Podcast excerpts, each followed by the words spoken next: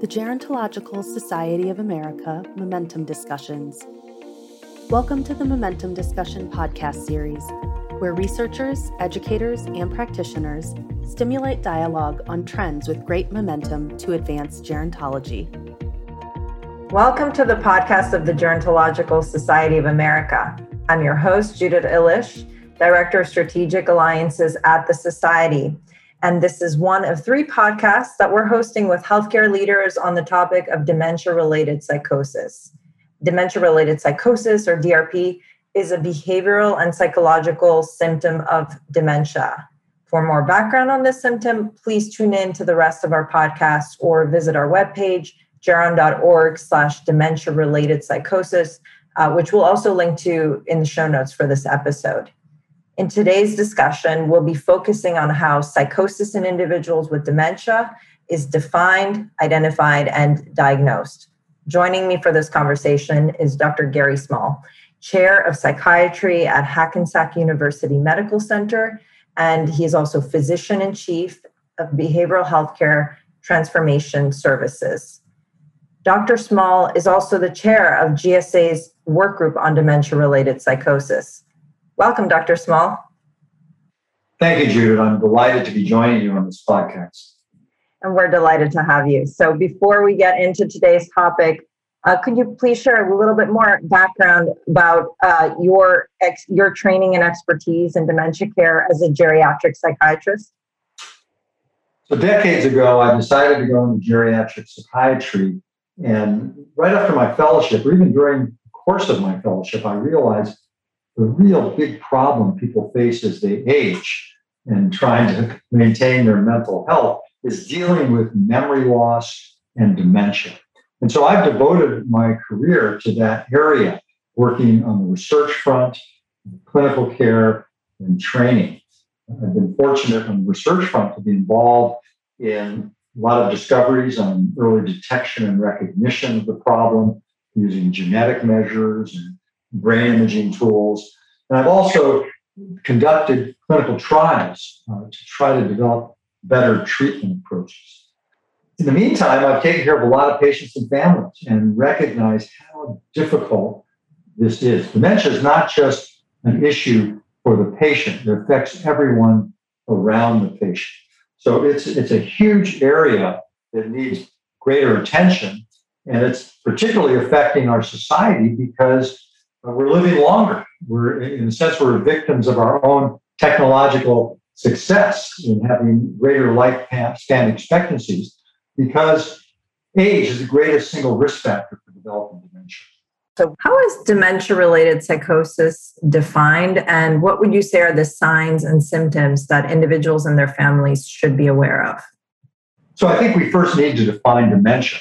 It's often confusing to patients, families, and even doctors sometimes. So, so the, the simple definition is dementia involves a cognitive impairment that interferes with a person's independence. So, uh, cognitive impairment could mean memory loss, it could be difficulty with language skills, visual spatial skills, uh, paying attention, any aspect of cognition. And an important point about it being dementia is that these people are having challenges doing things on their own. Now, if somebody has dementia and they have symptoms of psychosis in addition, then we call it dementia related psychosis. So now we need to define psychosis. And that involves the presence of either hallucinations or delusions or both. Hallucinations are essentially hearing voices or seeing things that aren't there. So these are perceptions or sensations that are not real. And delusions are false fixed beliefs. You can't convince a person otherwise. So it can, it can be that uh, Martians are coming after you, or that uh, people are stealing things from you, um, or that someone is following you. And it, despite our best efforts to talk people out of it, to give them a dose of reality, those delusions do not change. How should this information affect care planning?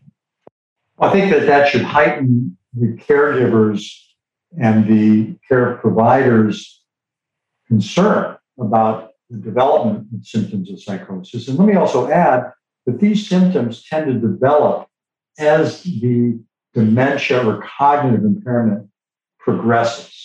You don't see it as often very early on. It's usually in the more moderate and advanced dementia patients. So it should be a heightened recognition and anticipating some of these challenges and how to deal with them. I mentioned the environmental factors to, to be on the lookout for anything that might be triggering symptoms of psychosis, uh, to be sure that medical conditions are treated adequately, uh, to keep tabs on the medications that the patient is taking. Certainly, these patients are on multiple medications and drug interactions and drug toxicity is a very common contributor to mental symptoms in patients who have cognitive impairment.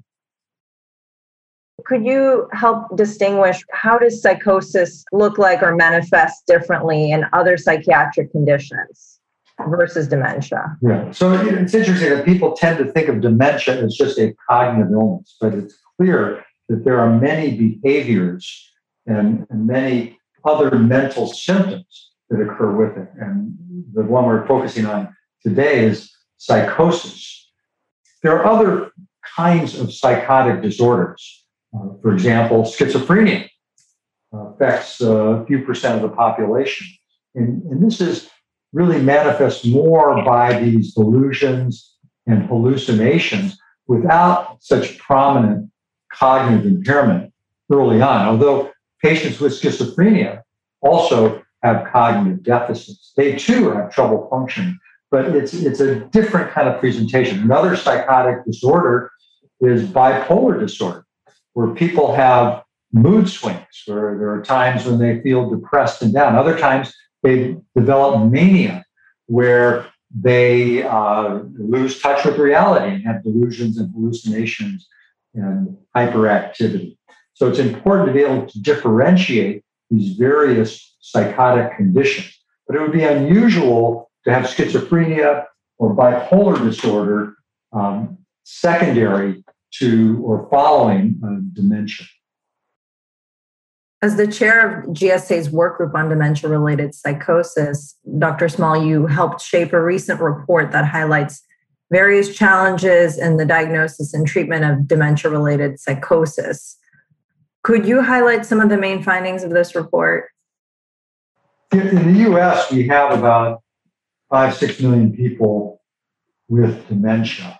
And you know, this it's a problem just recognizing those patients with or without psychosis. In fact, about half of patients with dementia are walking around with it and they don't realize they have it. And part of the problem is that the health system is not adequately, adequately set up to deal with these patients, to diagnose them properly, to recognize them, to screen for them, and to treat them.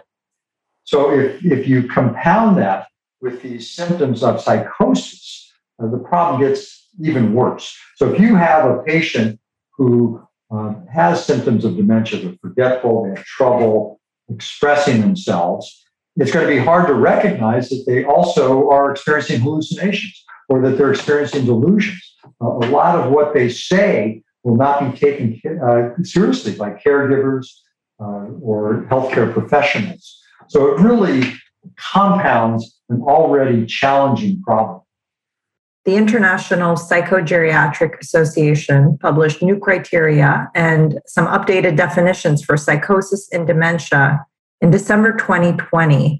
This appeared in the American Journal of Geriatric Psychiatry. And although the authors state that these criteria are intended to advance clinical research, how do you think they might eventually influence care practices? So these criteria lay out some of the details. Uh, in terms of what to look for in these conditions. And it's important uh, to move the field forward that we have consensus, that we have groups like the IPA or International Psychogeriatric Association working on this. Another group that's been involved in the field is the American Association for Geriatric Psychiatry. So you get people together, you get them to agree on some of the details, uh, getting into the weeds, so to speak, of, of these different criteria, what to rule out, how to approach it. You know, one thing we haven't even discussed is there are a lot of different causes of dementia. Everybody assumes it's, it's Alzheimer's disease, which of course is the most common cause of dementia. But you can have dementia, even a dementia-related psychosis that is um, worsened by or triggered by a thyroid deficiency uh, or some medication side effect.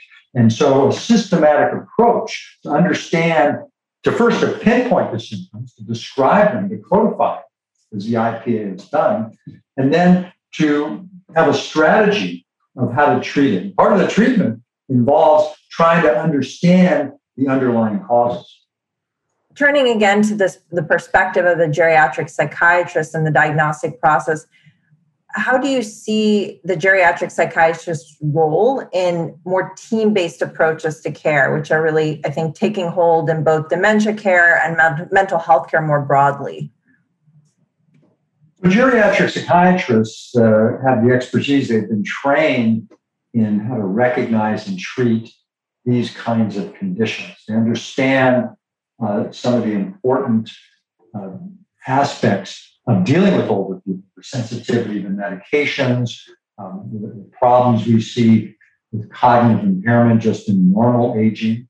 Uh, so they're they have an ideal position in terms of educating other healthcare practitioners. But a, a lot of them can be dealt with by the primary care physician to get proper training and education. And I'm curious if you've noticed in your practice or just from the work of the white paper that came out, any noteworthy examples of innovation that are designed to both bolster the role of the of the primary care provider and ensure that there's collaboration across the disciplines in addressing dementia related psychosis. So, what we've seen in, in the last year is a, a, tremendous crisis due to the pandemic. Uh, but one of the silver linings of that is it has catapulted psychiatry into the telehealth realm. what we found at UCLA was that very quickly uh, people transitioned very well. Even older adults who have uh, are a bit more challenged by technology uh, seem to like it. They didn't have to bother with uh, traffic and parking, and uh, our clinics uh, filled up very quickly. And we're doing the same thing in New Jersey.